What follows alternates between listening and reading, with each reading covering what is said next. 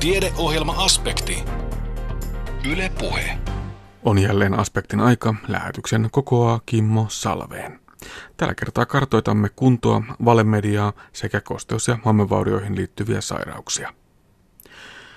Pituus, paino ja vyötärön ympärys, olkanivelen liikkuvuus, muunneltu punnerustesti ja kuuden minuutin kävelytesti – Helmin virtaista mitataan ja punnitaan Kuopion liikuntalääketieteen tutkimuslaitoksella.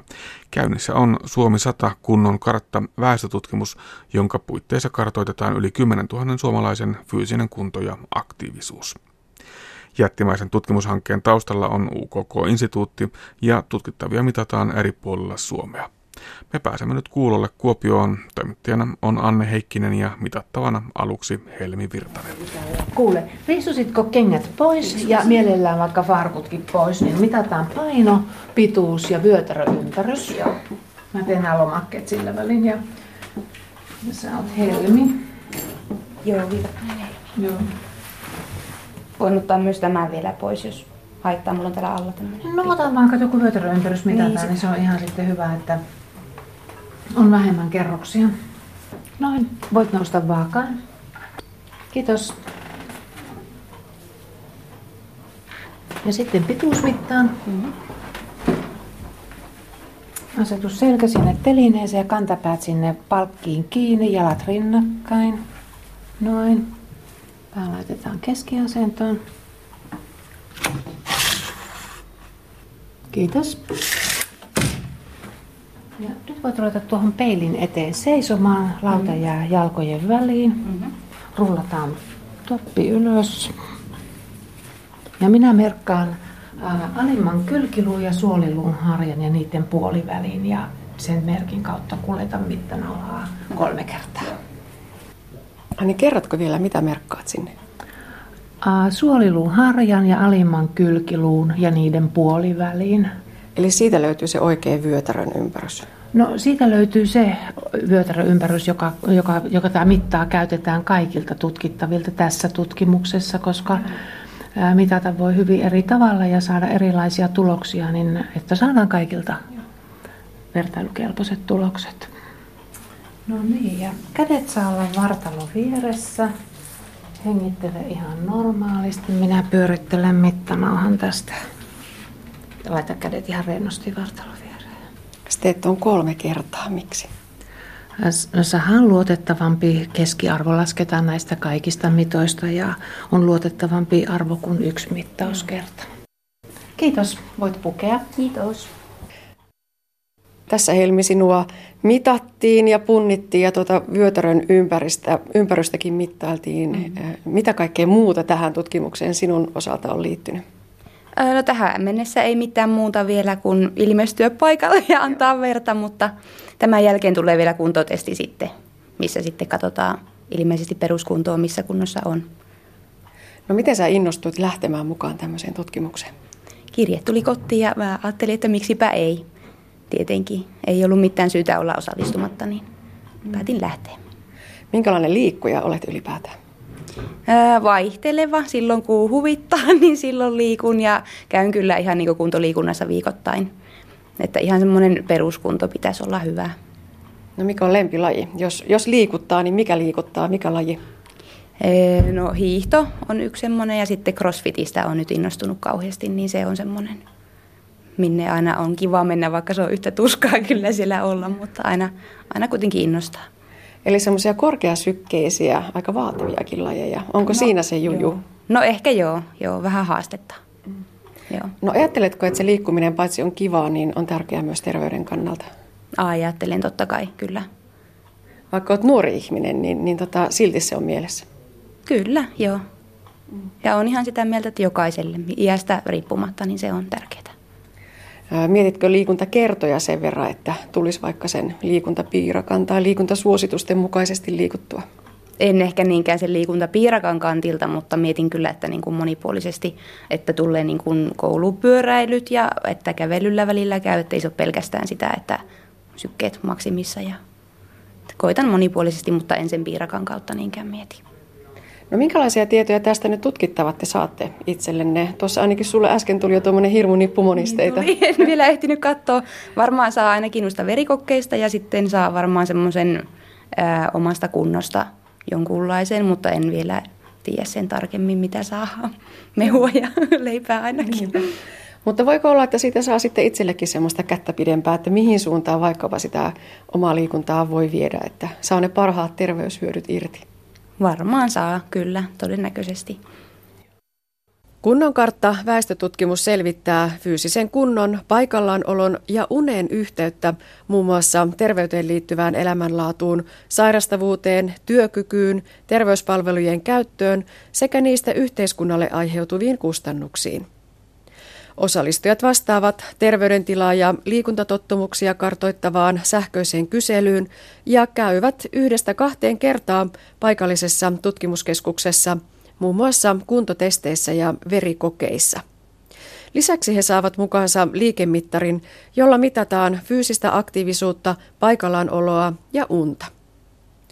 Tutkimukseen on kutsuttu yhteensä 10 500 henkilöä, jotka on valittu satunnaisotoksena 20-69-vuotiaasta väestöstä kuudelta alueelta Suomesta.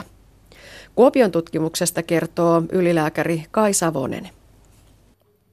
Kyllähän tässä tietysti urakkaa on, mutta pitää muistaa, että tämä tutkittavien rekrytointi tapahtuu Tampereelta käsin, eli UKK-instituutti tekee tämän otoksen väestörekisteristä ja lähestyy näitä ihmisiä, jotka tuota ARPA on poiminut sieltä väestörekisteristä. Ja sen jälkeen sitten me täällä meidän yksikössä toivotaan vaan, että mahdollisimman moni näistä kutsun saaneista ihmisistä todellakin innostuisi asiasta ja tulisi paikalle ja me sitten parhaan kykymme mukaan yritetään pyörittää nämä mittaukset täällä, mutta pitää muistaa, että meillä on tietysti jo melkeinpä 40 vuoden kokemus tässä yksikössä, että tämä on just sitä työtä, mitä me ollaan totuttu tekemään ja mitä minun mielestäni aika hyvin osataankin tehdä. Täällä tosiaan ihmisiä koko ajan saapuu, kulkee ees taas käytävillä, kuka on käynyt verikokeessa, kuka on välipalalla, kuka missäkin. Mitä kaikkia tutkittaville, kun he tulevat tänne paikalle, niin mitä heille tehdään? No, tällä niin kutsutulla ensimmäisellä käynnillä, niin he tosiaan ensin täyttävät semmoisen lyhyen terveysseulan, jossa pikkasen selvitellään sitä heidän terveyden tilaansa, että, mit, että voidaanko heille kaikki nämä myöhemmin seuraavat kuntotestit sitten turvallisesti tehdä. Tämän terveysseulan täyttämisen jälkeen lääkäri vielä tarkistaa ne ja kysyy mahdolliset tarkentavat kysymykset. Sen jälkeen on tämä verinäytteenotto, Verinäytteen ottamisen jälkeen sitten mitataan pituus, paino ja vyötärön ympärys. Ja sen jälkeen tutkittavat saavat mukaansa tämmöisen aktiivisuusmittarin, jota he pitävät sitten vyötäröllä ja ranteessa ihan kokonaisen viikon ajan, jonka aikana kerätään sitten tietoa heidän päivittäisestä aktiivisuudestaan. Ja sitten Tämän ensimmäisen käynnin jälkeen toki tulee vielä se toinen käynti vähän myöhemmin, jolloin sitten nämä tutkittavat heille tehdään mittauks, terveyskuntomittaukset, jossa mitataan olkanivelen liikkuvuutta. Sitten he tekevät tämmöisen muunnellun punnerustestin ja kuuden minuutin kävelytestin. Niin, miksi tämä tuota, olkanivel ja, ja punnerus? Ensimmäisenä ei tulisi juuri ne liikkeet mieleen, kun tätä kuntoa tutkitaan.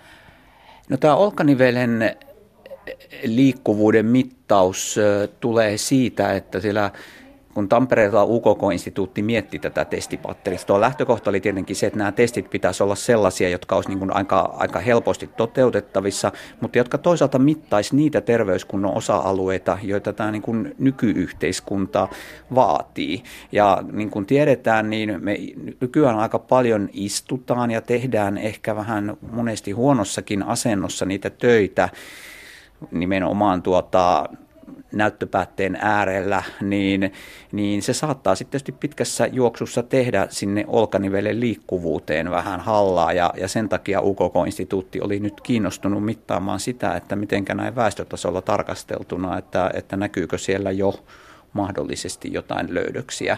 Muunneltu punnerus toisaalta on UKK-instituutin aikaisemmissa tutkimuksissa osoittautunut sellaiseksi hyväksi yksinkertaiseksi testiksi, jolla saadaan kuitenkin sitten, paitsi että sillä ihan ylävartalon lihaskestävyyttä mitataan, niin sillä myöskin sitten keskivartalon lihaksiston suorituskykyä pystytään siinä samalla kartottamaan.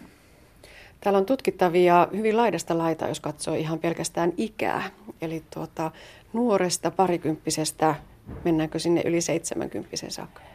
No nämä tutkittavat on 20-70-vuotiaita, että siinä on tosiaan 50 vuoden haitarilla täällä tulee meillä tutkittavia. No miten ainutlaatuista tutkimustietoa tästä nyt ylipäätään saadaan, jos miettii, että se 10 ja puoli tuhatta tutkittavaa koko Suomesta saadaan kiinni ja, ja nämä kaikki mittaukset heille tehdään? No jos kaikki, mm, tai sanotaan ainakin iso osa näistä kutsutuista tulee todellakin mittauksiin, niin kyllä tämä on silloin ihan maailmanlaajuisestikin ainutlaatuinen aineisto, että ei missään päin maapalloa ole tehty tällaista tutkimusta, jossa väestöstä näin iso osa tulisi mittauksiin, jossa sitten ihan objektiivisesti mitataan fyysistä aktiivisuutta ja, ja, ja kuntoa ja, ja tietenkin sitten vielä nämä laboratoriokokeet siihen päälle. Ja sitten myös sitä unta. No nimenomaan juuri näin, että myöskin tämä, tämä aktiivisuusmittarilla mitataan, koska sitä pidetään seitsemän vuorokautta koko ajan myöskin nukkuessa, niin siinä saadaan samalla sitten tietoa myöskin unenlaadusta. Ja nimenomaan juuri tämä unenlaadun mittaaminen on sellaista, jota tässä tässä mittaluokassa niin ei ole missään koskaan mitattu. Että, tota, että tästä kyllä saadaan valtavan paljon todella mielenkiintoista tietoa suomalaisten terveydentilasta ja mä luulen, että nämä tulokset kyllä kiinnostaa ihan maailmanlaajuisestikin. Siitä on puhuttu jo pitkään, että istuminen tappaa, mutta nyt tässä tutkimuksessa puhutte siitä paikallaan olon vaarallisuudesta. Millainen merkitys se on herätellä myös näitä tutkittavia siitä, että todellakin se paikallaan olo on jo sinänsä aikamoinen terveysriski? Kyllä, juuri näin. Ja tuota, näillä ihmisillä, jotka lähtee tähän tutkimukseen mukaan, niin he tosiaankin tuossa noin 1-2 kuukauden kuluttua sitten saavat UKK-instituutilta ihan hyvinkin yksityiskohtaisen palautteen tästä aktiivisuusmittarin sisältämästä datasta, eli siitä sitten jokainen näkee ihan numeroiden valossa, että minkä verran päivittäin tulee sitä istumista, makaamista, kevyttä liikuntaa, kuormittavampaa liikuntaa. Että totta kai me tietysti tutkijoina myös toivotaan sitä, että sitten tämän tiedon myötä ihmiset sitten kiinnostuvat vähän siitä, että mitä päivän mittaan tulee tehtyä. Että jospa siitä saa sitten kimmokkeen vielä vähän pohtia sitä päivittäistä aktiivisuuttaan ja tekemistään. Tämä kuulostaa siltä, että kaikkien suomalaisten pitäisi päästä tällaiseen tutkimukseen mukaan. No kyllä tämä ihan näin tutkijan näkökulmastakin on tosi mielenkiintoinen, mielenkiintoinen hanke, että kyllä mä lähetänkin tässä terveisiä sellaisille, jotka ovat saaneet sieltä UKK-instituutista postia, eli ARPA on heidät väestörekisteristä poiminut ja jotka mahdollisesti vielä pohtivat, että kannattaako tähän lähteä mukaan, niin, niin tuota, kyllä minusta tähän kyllä kannattaa lähteä mukaan, että tässä saa todella, todella niin kuin ainutlaatustakin tietoa omasta terveydestään ja ihan ilmaiseksi. No niin, täällä on Hannu Valtonen ja tekemässä kuntotestiä. Mitä tässä nyt on tehty? No nyt on mitattu ympäryyttä ja kokeiltu, miten kädet liikkuu ja punnerettu tarmokkaasti. No niin, miltä se tuntuu olla tutkittavana? Mielenkiintoinen kokemus, joo. Siis te, tietysti ihan hyvä mitata, että missä mennään. Ja se, mikä tässä on musta kiva, on se, että kotiin tulee sitten tiedot siitä, että mikä on niin kuin suorituskyky tai suhteessa, suhteessa samaikäisiin muihin porukoihin. Tässä mitataan muun muassa sitä unta. Mitenkä kiinnostavaa se on saada tietää, että mitä sillä omassa yössä Joo. tapahtuu. Unesta puhutaan nykyisin hirmu paljon ja tuntuu, että puolet kansasta nukkuu huonosti. Mulla on koko ajan ollut semmoinen olo, että mä nukun hirmu hyvin. Mutta okei, siis mulle kerrotaan nyt sitten se, että mitä mä oon yöllä touhunut. Totuus paljastuu. Kyllä joo. Teillä on ollut siis tämmöiset mittarit seitsemän meillä päivää. Joo, meillä oli mittari. mittari. Sitä kuljetettiin päivällä mukana vyötäröllä ja yöllä ranteessa.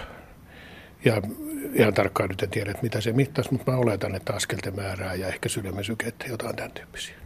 Ja tuossa toi Kai kertoi, että myöskin sitä paikalla on olonmäärää, että minkä verran on sitä tappavaa istumista tai sohvalla makoilua, niin semmoinenkin tieto sieltä kuuleman irti tulee. Okay, joo, selvä, selvä. Kyllä siis siinä on, siinähän käy niin, että kun on mittarivyötäröllä, niin sitä ajattelee, että oho, nyt mulla on mittarivyötäröllä, että nyt pitäisi kipittää lujaa.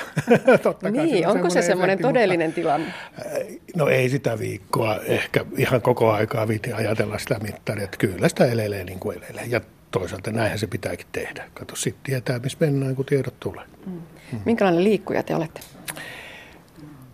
Joo, mun velipoika sanoi, että hätäkö sulla, kun sä oot huippuurheilija taustalta, mutta se oli ihan pelkkä vitsi. Siis mä, kyllä mä nyt liikun, joo, kyllä, ei, mutta en mä nyt mikään urheilija ole koskaan ollut.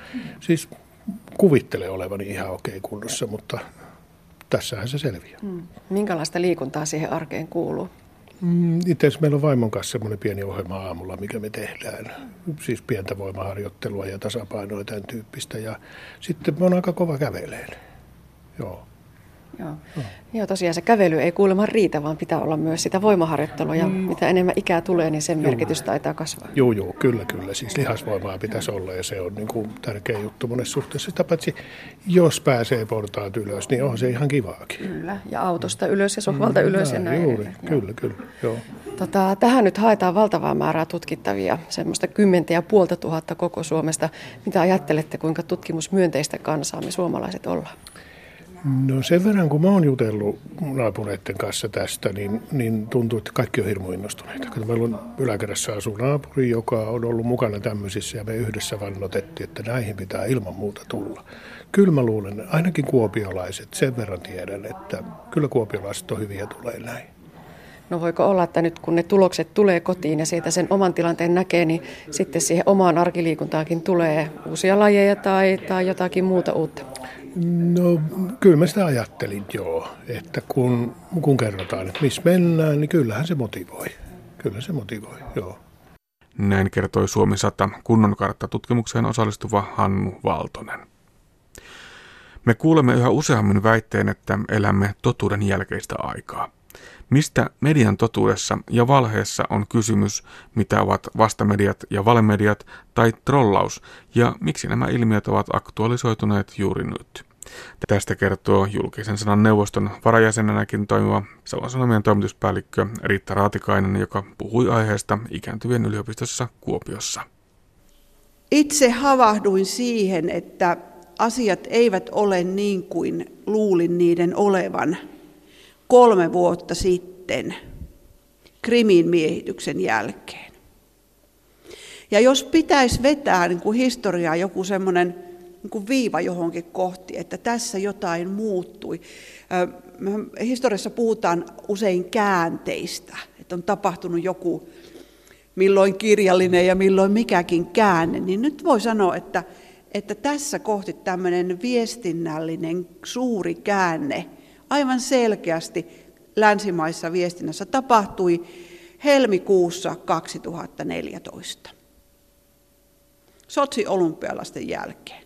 Se oli ihan, sen voisi niin kuin, se, se melkein näyttäytyy mielessä semmoisena repeämänä aikana ennen sitä ja aikana sen jälkeen, vaikka itse asiassa kysymys ei ollut todellisuudessa niin selkeästä repeämästä. Ja on, ole, tai minusta on helppo piirtää sellaisia aikamerkkejä, jotka ovat tuottaneet erityisen paljon aine, sellaista aineistoa, viestinnällistä aineistoa, jotka ovat vieneet meitä kysymään, että mikä se totu, totuus ja mikä se valhe oikeastaan onkaan. Toinen sellainen oli kaksi, reilu kaksi vuotta sitten tapahtunut turvapaikanhakijoiden suuri vyöry tuolta sekä Välimeren yli että, että Balkanin kautta Eurooppaan. Ja sitähän tälläkin hetkellä meillä käytävä turvapaikanhakijakeskustelu on.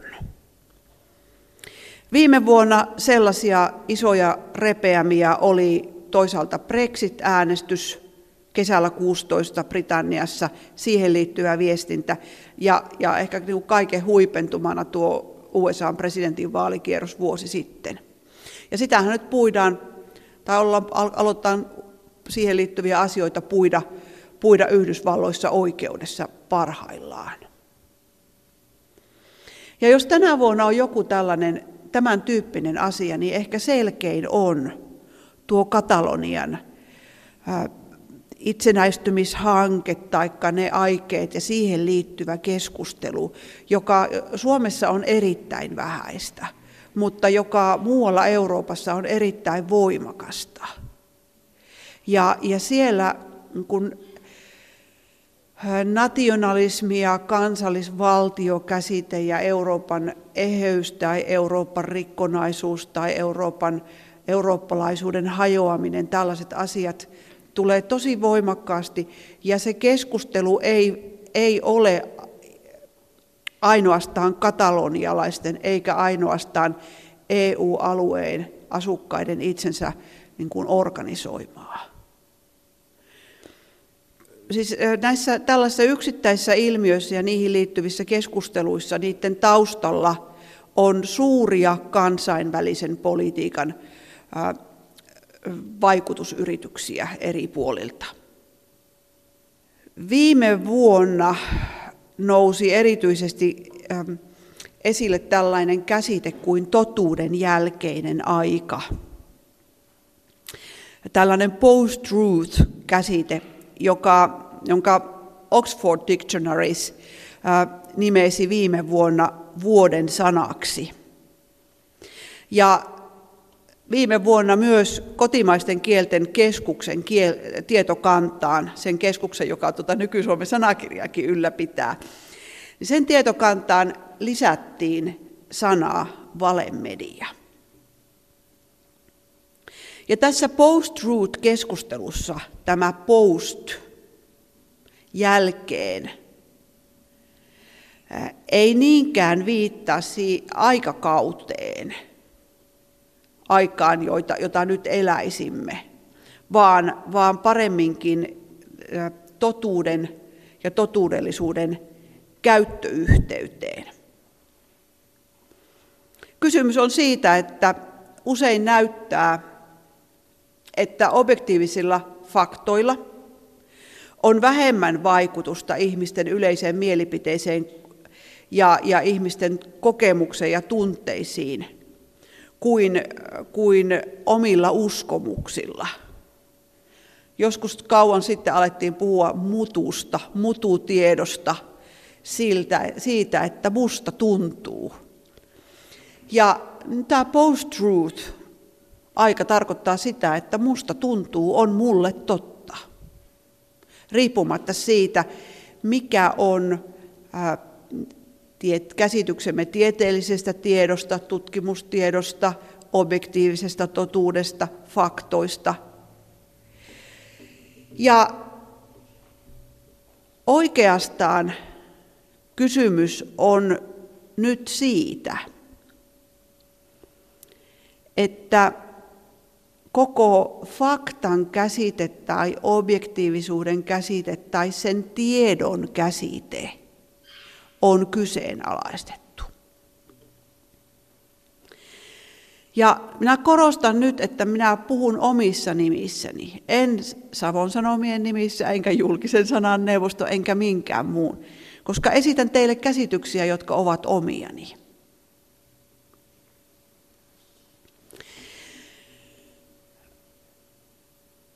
Minä näen, että tässä tämänhetkisessä tilanteessa on taustalla hyvin syvällinen kulttuurin muutos.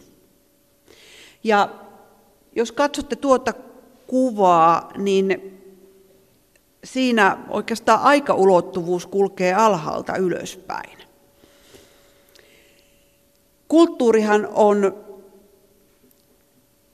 rakentunut niin, tai rakentuu niin, että siinä eri aikakausien vaikutteet ovat yhtä aikaa läsnä – eikä, eikä tapahdu sellaisia suuria selkeitä katkoja, vaan, vaan vanha on koko ajan rakentamassa uutta. Kulttuuri syntyy kulttuurista. Ja tämä kaavakuva on kovin yksinkertaistava, mutta antaa ehkä jotain käsitystä siitä, miksi me, miksi me kyseenalaistamme nyt sen, mikä on fakta. Media on käynyt läpi ennennäkemättömän murroksen. Ehkä edellinen tämän koko luokan murros oli se vaihe, jolloin ihmiset oppivat lukemaan ja, ja kirjallisuutta alettiin kansankielellä levittämään. Nyt me ollaan digitalisoitumisen murroksessa, joka tarkoittaa, että meillä on valtavasti uusia digitaalisia kanavia ja sanotaan, vaikka ei se totta ole, että kaikki tieto on auki tässä. Tässä pienessä kämmenen kokoisessa päätelaitteessa. No, tämä digitalisoituminen on tuonut valtavasti hyvää. Sisällön tuottaminen verkkoon, tiedon tuottaminen, tiedon vieminen kaikkien nähtäville on demokratisoitunut aivan valtavasti. Kuka tahansa voi olla sisällön tuottaja, viestien viejä, luoja, välittäjä. No samaan aikaan kulttuuri, yhtenäiskulttuurit ovat pirstaloituneet, eikä enää ole sellaista kulttuurista tapaa, niin kuin esimerkiksi 25 vuotta sitten, että koko perhe kokoontui katsomaan puoli yhdeksän uutiset Yleltä ja kymmenen uutiset Maikkarilta ja avasi aamulla ensimmäiseksi sanomalehden. Jokainen hakee sen oman tietonsa, mistä haluaa. Ja entistä useammin se haetaan sosiaalisesta mediasta. Sosiaalinen media näyttää siltä, että minä haen sieltä juuri sitä, mitä minä haluan. Ihan niin kuin Googlen käyttö hakukonevälineenä näyttää siltä, että minä saan sieltä mitä minä haluan. Todellisuudessa siellä, siellä sekä sen takana, että, että mitä esimerkiksi Facebook sosiaalisen median kanavana näyttää, taikka mitä Google tai muut hakukoneet meille näyttävät, on tarkasti suunnitellut algoritmit, jotka määrittelevät. Emme me itse määrittele läheskään kaikkea siitä, mitä me saamme nähtäväksemme. Ja tietysti tähän murrokseen osittain edellisen seurauksena, osittain muista syistä liittyy perinteisen median aseman heikkeneminen. Vanhoja sanomalehtiä on lopetettu, vanhoja, vanhoja aikakauslehtiä on, on paljon loppunut. Lehdet ovat menneet 24-7, eli ympäri vuorokauden päivittyviksi tai muuttuneet päivittyviksi verkkosivuiksi. Osittain, osittain painetut lehdet ovat muuttuneet toisenlaiseksi kuin ennen. Ja perinteisen median asema ei ole mitenkään, mitenkään niin kirkossa kuulutettu. Mutta niin kuin sanoin, tämän digitalisoitumisen tai digitalisoitumisesta puhutaan usein huonona asiana tai, tai hankalana tai kaoottisena asiana. Todellisuudessa se on huikea demokratisoitumisen väline. Se on hieno aste, askel eteenpäin, jota, ei, jota, jota kukaan meistä ei antaisi pois, eikä kannata antaa. Mutta sitä pitää käyttää parhaalla mahdollisella tavalla. Ja myös tämä tiedon avautuminen ja myös tämä sosiaalinen media on hieno asia.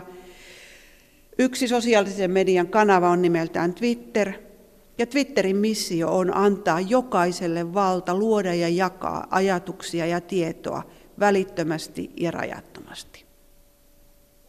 Miksi digitaaliseen mediaan sitten liittyy ongelmia? Siksi, että netissä kaikki vaikuttaa samanarvoiselta. Kaikki saa siellä yhtä suuren tilan, ruudun kokoisen tilan.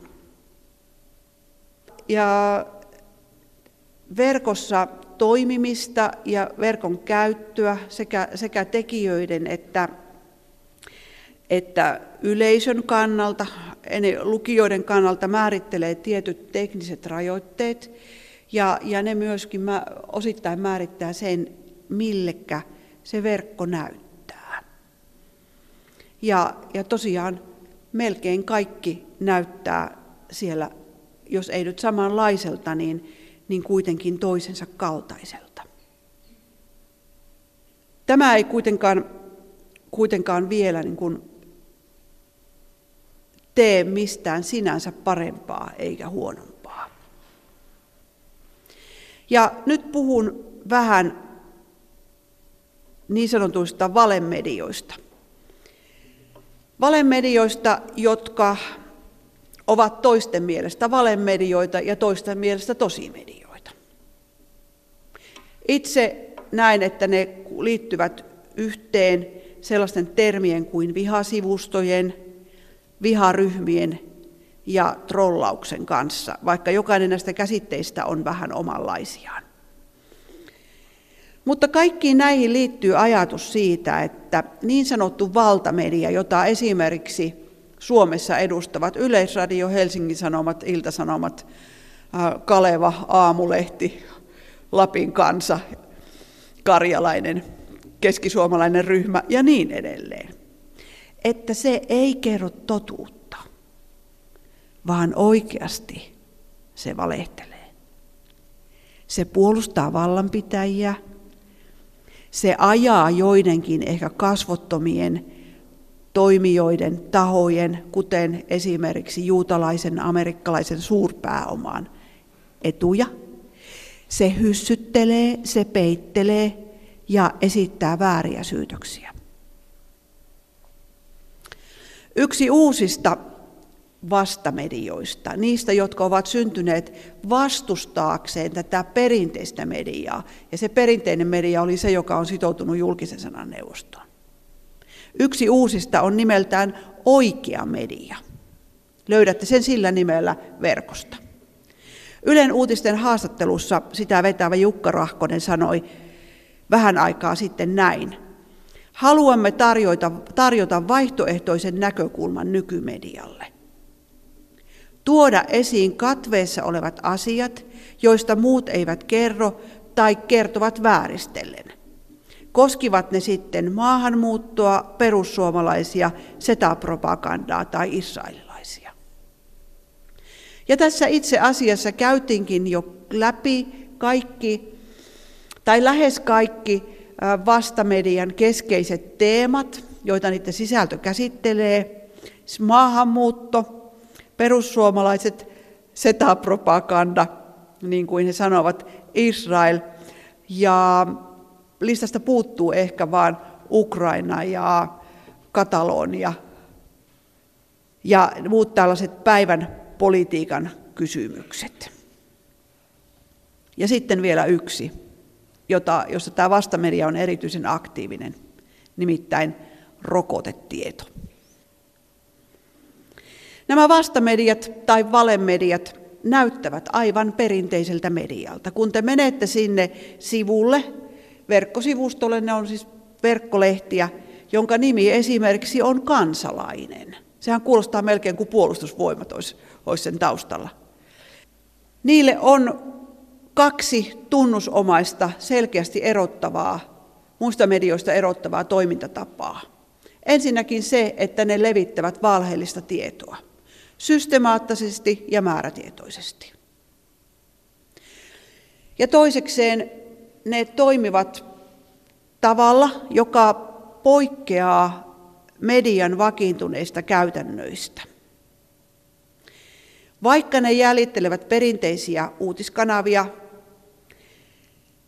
ne lainaavat muita medioita häikäilemättömästi, usein virheellisesti ilmoittamatta lähteitä ja erottamatta sitä, että mikä on lainausta ja mikä on itse keksittyä. Minä itse nimittäisin näitä vasta- tai valemedian toimijoita todellisuuskriittisiksi sisällöntuottajiksi. Koska se heidän kritiikkinsä on nimenomaan kritiikkiä meidän maailmankuvaa ja meidän todellisuuskäsitystä vastaan. Ja näillä todellisuuskriittisillä sisällöntuottajilla on monia yhteisiä piirteitä. Yksi näkyvimmin yhdistävä on maahanmuutto vastaisuus ja, ja voisi sanoa, että se on myös islamiin liittyvää fobiaa. Heitä yhdistää myös synkeä epäluottamus kaikkia viranomaisia kohtaan. Niitä yhdistää myös uhriutuminen.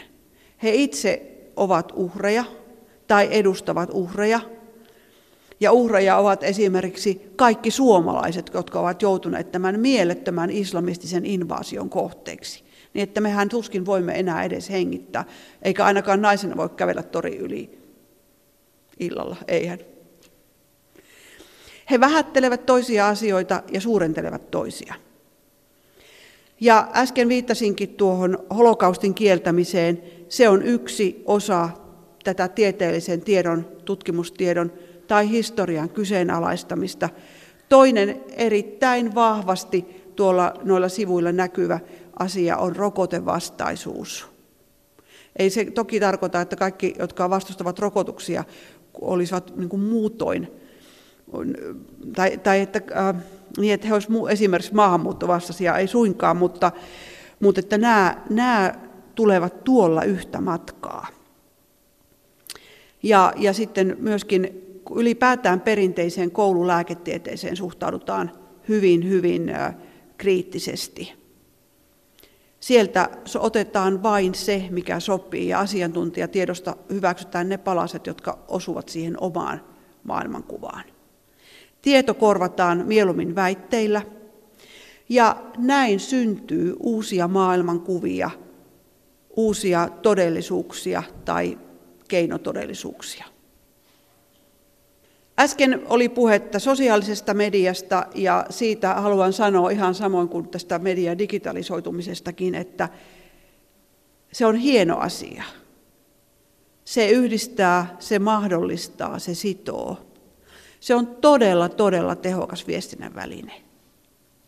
Sen suurin uhka on ehkä se, että sillä on kyky rajata sinne samoin ajattelevien piirin sisälle ihmisiä, jotka eivät lähde sen piirin ulkopuolelle. Niin että me haetaankin sitten vaan sitä, mitä me halutaan nähdä. Ja, ja siihen pitkälle niin kuin perustuu ne niin kuin, ä, algoritmit, joilla, joilla sosiaalista mediaa ylläpidetään. No miten voi sitten tietää, mikä on totta ja mikä ei? Toimittaja Johanna Vehko on tuottanut Ylelle valheen ohjelmaa, joka taitaa tällä hetkellä olla siellä oppimisen aineistoissa Ylen sivuilla. Ja, ja jos nämä asiat kiinnostaa teitä, niin käykää katsomassa noita valheen paljastajan tekstejä. Johannan ohjeita ovat seuraavat. Ensinnäkin mitä ikinä me luemme, niin kannattaa lukea ja seurata lähdekriittisellä mielellä, koska jokaiselle faktaväitteelle pitää löytyä lähde. Ja, ja luotettavasta mediasta ne lähteet löytyvät. Kun törmää netissä johonkin, johon vaistomasti haluaisi uskoa, kannattaa ensin epäillä. Jos joku tuntuu sieltä liian, siellä liian hyvälle ollakseen totta, se todennäköisesti ei ole totta. Kannattaa myös opetella käyttämään Googlen kuvahakua. Googlessa on myös äänihaku. Mutta kuvahaku on, niistä helppo, on tosi helppo ja sillä on myös älyttömän paljon käyttöä, erityisesti siksi, että kuvilla on tosi helppo huijata. Viime vuosina on puhuttu paljon myös siitä, miten tärkeää on opettaa ja oppia kriittistä medialukutaitoa. Ja tämä medialukutaito yksinkertaisemmillaan tarkoittaa kykyä lukea ja ymmärtää mediaa, eli tulkita tekstiä ja kuvia ja ääntä. Ja kun puhutaan kriittisyydestä, niin kriittinen median lukutaito on kyky mennä sinne pintaa syvemmälle ja suodattaa, laittaa, laittaa äh, kriittiset silmälasit päänsä, katsoa niiden kautta, kuunnella kuunnella huolellisesti ja, ja syvällisesti sitä, mitä, mitä sanotaan, Ja voi sanoa kyllä, että ilman, medi, ilman hyvää yleissivistystä ja ilman sitä, että seuraa monia eri medioita, niin ei voi olla mediakriittinen. Ja tämä pätee kaikkeen ja kaikkiin meihin. Ja tänä päivänä esimerkiksi koulussa puhutaan onneksi entistä enemmän siitä, että kouluopetuksessa lukutaito ei vain ole sitä, että me opitaan perinteinen lukutaito, vaan meidän on kyettävä oppimaan ja opettamaan kriittistä lukutaitoa ja, ja sitä, että osataan lukea paitsi kirjaimia, myös kuvia ja myös ääniä ja osataan epäillä ja ymmärretään yhteydet. Oxfordin yliopiston Reuters-instituutti tutki vähän aikaa sitten tällaisessa Digital News Reportissa ihmisten suhtautumista eri maissa mediaan ja, ja Suomessa voi sanoa, että tällä hetkellä edelleen luottamus perinteisen median uutisiin on korkea. Ja perinteisen median kautta uutisia seuraa myös viikoittain 85 prosenttia vastaajista, verkon kautta 88. Onko se paljon vai vähän on, on sitten toinen asia se, että jos 62 prosenttia tämän tutkimuksen vastaajista luottaa perinteisen median uutisiin, niin ei se nyt minusta kyllä paras mahdollinen tulos ole. Sehän kertoo, että 38 prosenttia joko ei luota tai ei osaa sanoa luottaako. Kyllä se on meille median tekijöille peiliin katsomisen paikka. Jos yrittää luoda jonkunlaisen synteesin siitä, missä juuri nyt mennään, mikä on tämän päivän tilanne, niin minusta on myönnettävää, että avoin, selkeä, karkea ja räikeä propaganda on palannut osaksi julkista viestintää. Sanon, että palannut, koska se aika, jolloin sitä ei paljon ollut, niin itse asiassa historiallisesti taisi jäädä aika lyhyeksi, muutamaksi kymmeneksi vuodeksi. Oli sitä ennen ja on sitä taas. Toinen tähän hetkeen liittyvä piirre on se, että viranomaisten ja erilaisten julkisten instituutioiden ja kaupallistenkin instituutioiden, sellaisten kuin esimerkiksi pankkien, nimissä lähetetyt, lähetetyt huijausviestit lisääntyy aivan räjähdysmäisesti. Ei kannata uskoa, jos luvataan 500 euron lahjakortti, kun annat vain pankkitilitiedot. Pitää olla entistä varovaisempi, siis niitä sähköpostihuijauksia tulee nyt hirveästi. Ei mene kauaa, kun ne tulee tekstiviesteinä varmaan meidän kännyköihin. Entistä enemmän. Jonkun verran tulee nytkin jo. Minusta suuri ja syvällinen kysymys on se, että koko tämä viestinnän luotettavuus, koskipa se viranomaisviestintää tai koskipa se, koskipa se ää, tätä perinteistä mediaa, niin se luotettavuus on vaarassa kriisiytyä.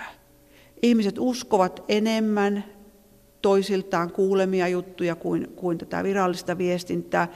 Ja yksi syy siihen varmaan on se, että virallinen viestintä kulkee usein liian hitaasti. Siellä tehdään tarkistuksia, siellä mietitään aina kaksi kertaa ennen kuin mitään julkaistaan.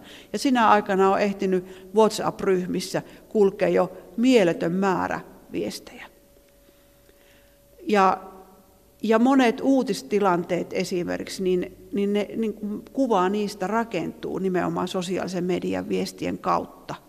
Mä olin itse tasa, melkein tarkalleen kaksi vuotta sitten Pariisissa silloin, kun siellä tapahtui nämä isot iskut. Ja, ja, ja siellä niin kuin konkreettisesti näin sen, että miten virallinen viestintä ei millään meinaa pysyä mukana.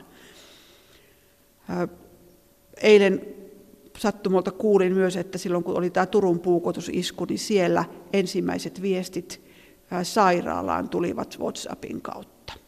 Suoraan sieltä torista kuvana haavoittuneesta ihmisestä. Ja siksi hirveän tärkeä haaste koko tälle yhteiskunnalle on se, että oikean, to, to, totuudenmukaisen informaation lähteitä pitää varjella huijauksilta kaikin keinoin ja kaikkien meidän, jotta niiden uskottavuus säilyy. Jos tulee joku todellinen kriisitilanne ja me ei voida luottaa viranomaisviestintään, taikka näihin perinteisiin uutisvälineisiin, niin miten meille sitten käy? Mihin me silloin voidaan luottaa? Ja tietysti median tekijöille ja kaikille viestinnän ammattilaisille tämä on hirveän tärkeä asia. Faktan tarkistuksen tärkeys meidän ammattitaidossanne, ihan niin kuin teidänkin medialukutaidoissanne korostuu. Ja ja missään kohti ei ole kyllä varaa jäädä paikalle ja kuvitella, että me osataan tämä homma.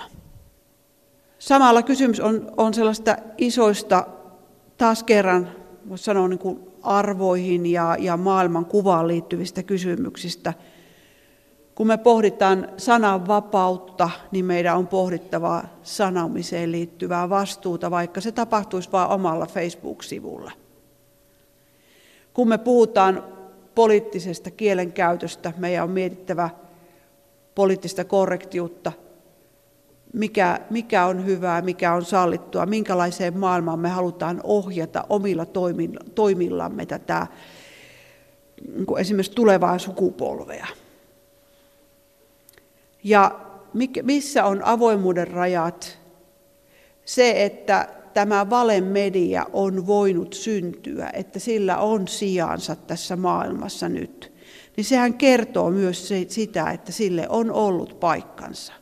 Jotain perinteisen median tekemisessä ei ole tehty oikein. Onko meillä ollut liian vähän vai liian paljon itsesensuuria ja kestetäänkö me satiiria? Olen hyvin surullinen, mikäli, mikäli käy niin, että, että emme enää kestä satiria tai ironiaa, että me ei voisi puhua asioista myös, myös niin, että niillä leikitellään. Mutta jotenkin tässä on käynyt samalla, kun nämä, tämä kysymys totuudesta ja valheesta on problematisoitunut, niin niin minä ainakin itse huomaan, että minä en voi enää yhtään tällaista satiirista kolumnia kirjoittaa, koska niin monet ihmiset pahoittavat mielensä siitä ja ottavat niin kuin uskomattomatkin heitot tosissaan. Ja se olisi kyllä sääli. Tämä näkyi, näkyi myös äh, esimerkiksi ranskalaisen pilalehden lehden Charlie Hebdoon iskussa silloin reilu kaksi vuotta sitten. Näin Savon Sanomien toimituspäällikkö Riitta Raatikainen. Ja tuo puheenvuoro on taltioitu ikääntyvien yliopistosta, jota järjestää Kuopiossa Snellman kesäyliopisto. Puheenvuoro löytyy myös kokonaisuudessaan Aspektin nettisivuilta osoitteesta kantti.net kautta aspekti. Kuuntelet siis aspektia, jonka kokoaa Kimmo Salveen. Tiedeohjelma Aspekti. Yle Puhe. Sitten puhetta sisäilmasta ja rakennusten kosteusvaurioiden vaikutuksista ihmisten terveyteen.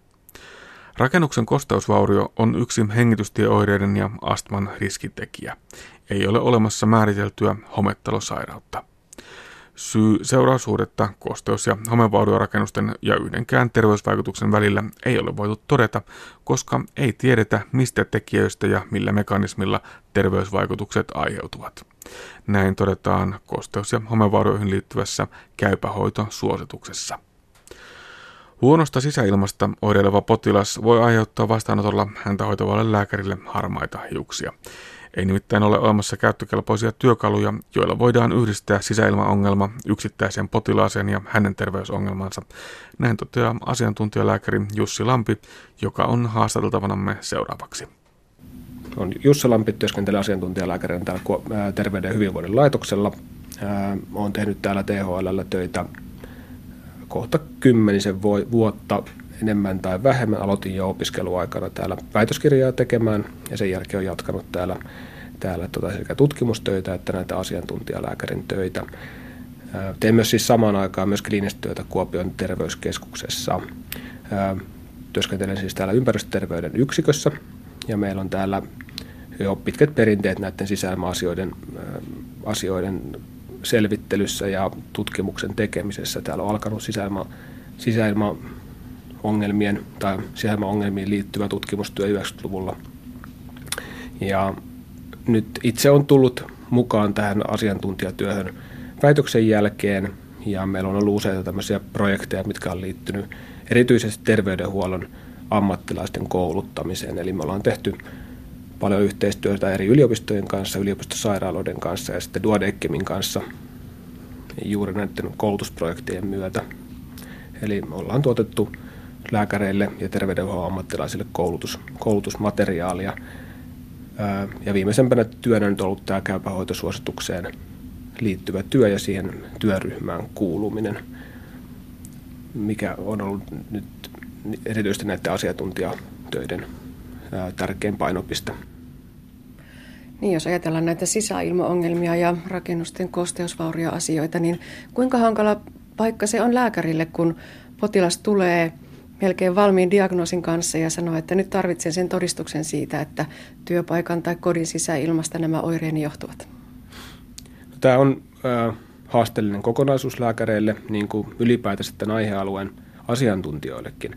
Eli tähän liittyy monenlaisia erilaisia piirteitä ja eri asiantuntijoiden, asiantuntijoiden osaamista. Tämä on tämmöistä monialaista työtä, eli lääkäri on yksi yksi pieni osa tätä kokonaisuuden hallintaa. Yksittäisen ihmisen kohtaamisessa vastaanotolla nämä on haasteellisia asioita myös lääkärille.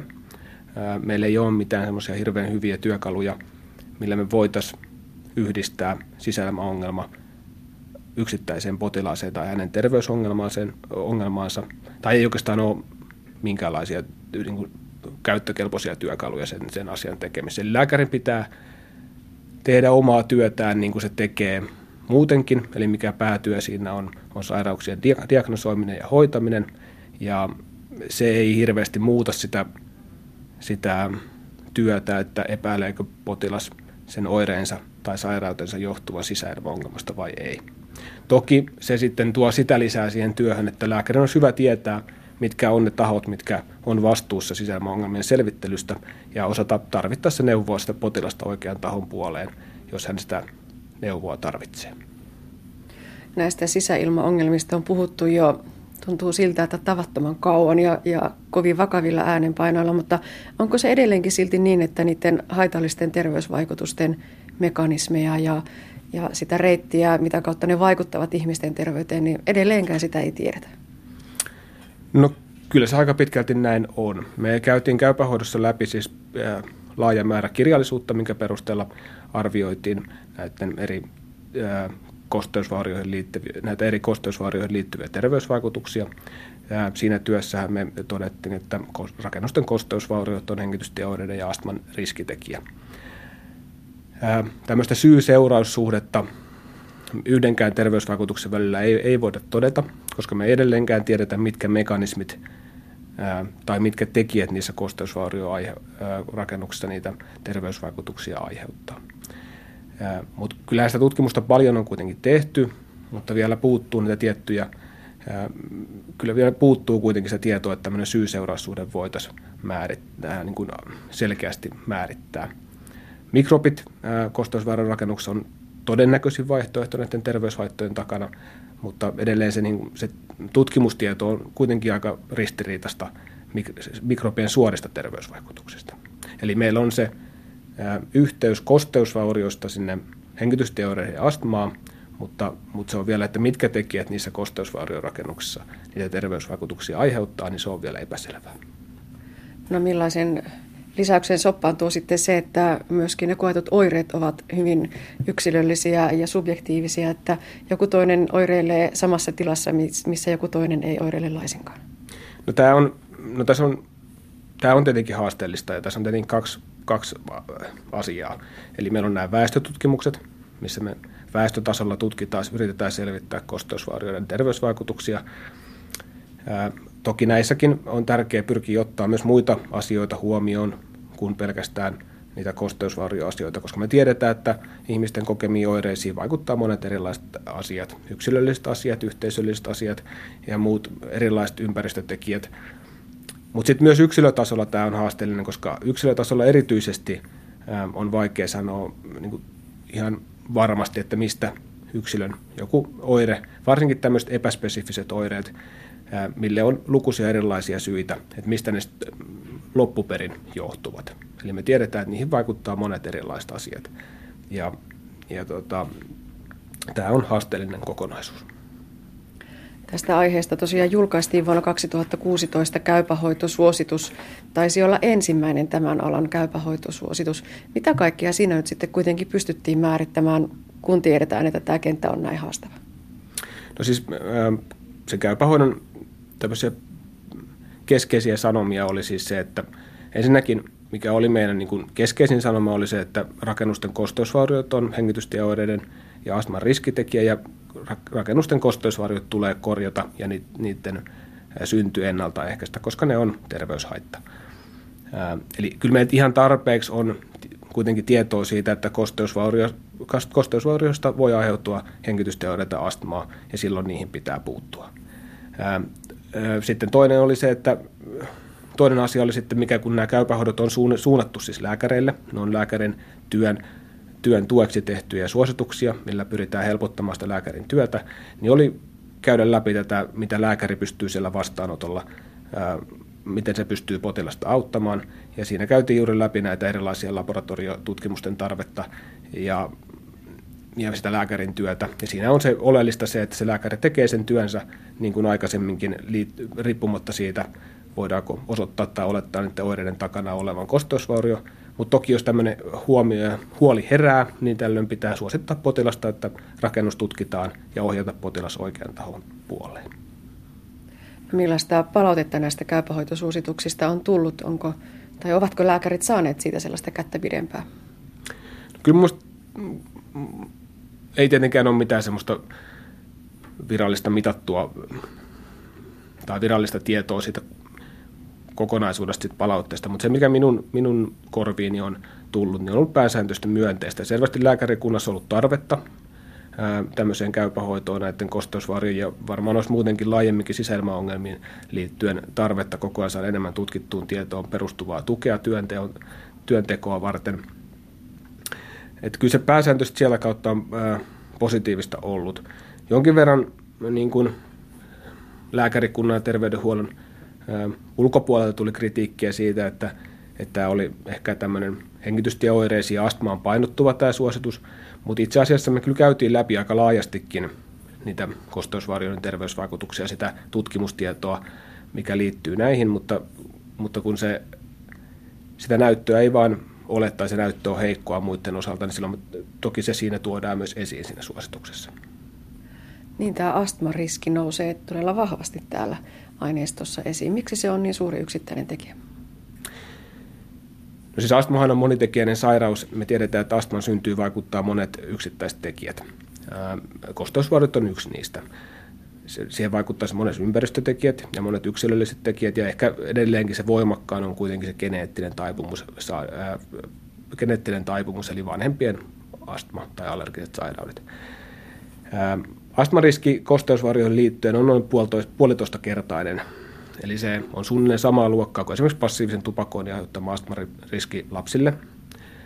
Ja jos se niin kuin, me yritettiin käypähoidossa sitä saada jollakin tavalla, nämä riskit, riskit on aika vaikeita käsitteitä ymmärtää, niin saada vähän niin kuvailla sitä, mitä se käytännössä tarkoittaa. Se tarkoittaa sitä, että jos meillä on tämmöisessä kost- rakennuksessa, missä ei ole kosteusvaurioita, niin sadasta ihmisestä, lapsesta saa noin kuussa astman, niin kosteusvaurioituneen rakennuksessa tarkoittaa sitten sitä, että noin 900 saa astman. Eli tämä ehkä vähän kuvaa sitä, mitä se puolitoista kertainen astmariski tarkoittaa. Tosiaan vielä paljon on sellaista, mitä emme tiedä. Mikä olisi sellainen läpimurto, joka voisi muuttaa tätä nyt vallitsevaa tilannetta ja joka toisi niiden mekanismien ää, tota, keinoja päivävaloon? No toki siellä varmaan monia, monia asioita on, mutta sellaisia varmaan, mikä on niin kuin, ainakin meidän niin kuin viranomaistenkin työn kannalta olisi tärkeää, jos meidän, meidän pitäisi jollakin tavalla pystyä paremmin luokittelemaan näitä kosteusvarjorakennuksia, kun, kun tehdään tutkimusta, mutta myös ihan käytännön työssä. Eli, eli Eli on ihan varma, että, että ihan kaikki pienet kosteusvarot ei lisää astmariskiä, mutta sitten siellä on paljon semmoisia kosteusvaroja, jotka lisää esimerkiksi astmariskiä. Me pitäisi jollakin tavalla, nyt me ollaan vähän semmoisessa kyllä-ei-luokittelusta, on tai ei. Me pitäisi jollakin tavalla pystyä paremmin määrittämään se, että minkälaisissa rakennuksissa minkälaista rakennuksesta syntyy sitä astmariskiä ja minkälaista rakennuksesta ei. Eli me tarvittaisiin altistumisen arviointiin lisää työkaluja. Ja sitten ehkä tämän tutkimuksen kannalta niin ihan, ihan se, että me tarvittaisiin semmoista uutta, lisää semmoista tutkimusta, missä katsotaan ihan, ihan niin kuin niiden mikrobien suoria terveysvaikutuksia. Ja ne varmaan nämä uudet menetelmät, mitkä altistumisen arviointiin tulee, ne tulee parantamaan sitä tutkimuksen tekemistä. Näin totesi asiantuntijalääkäri Jussi Lampi Terveyden ja hyvinvoinnin laitokselta. Häntä haastatteli Anne Heikkinen. Ja näin päätyy tämänkertainen aspekti. Lisää aiheistamme netissä osoitteessa kantti.net kautta aspekti sekä Yle Areenassa.